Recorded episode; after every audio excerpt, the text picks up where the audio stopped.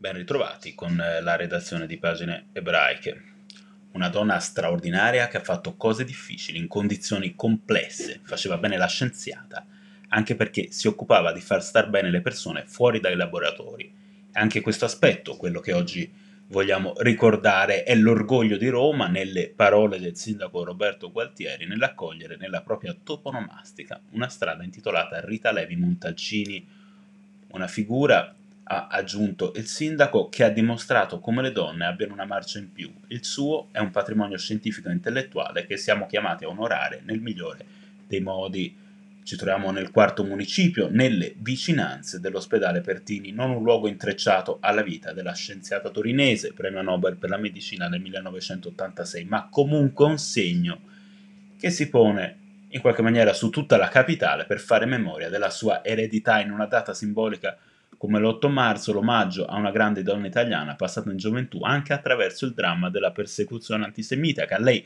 paradossalmente spianò la strada verso le più alte vette della consapevolezza. Paradossalmente, infatti,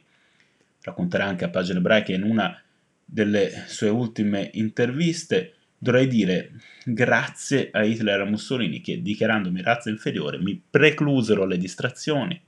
la vita universitaria mi condannarono a chiudermi in una stanzetta dove non potevo far altro che studiare, il letto, il tavolo da lavoro, l'incubatrice, pochi strumenti rudimentali e gli embrioni di pollo che faticosamente riuscivo a procurarmi.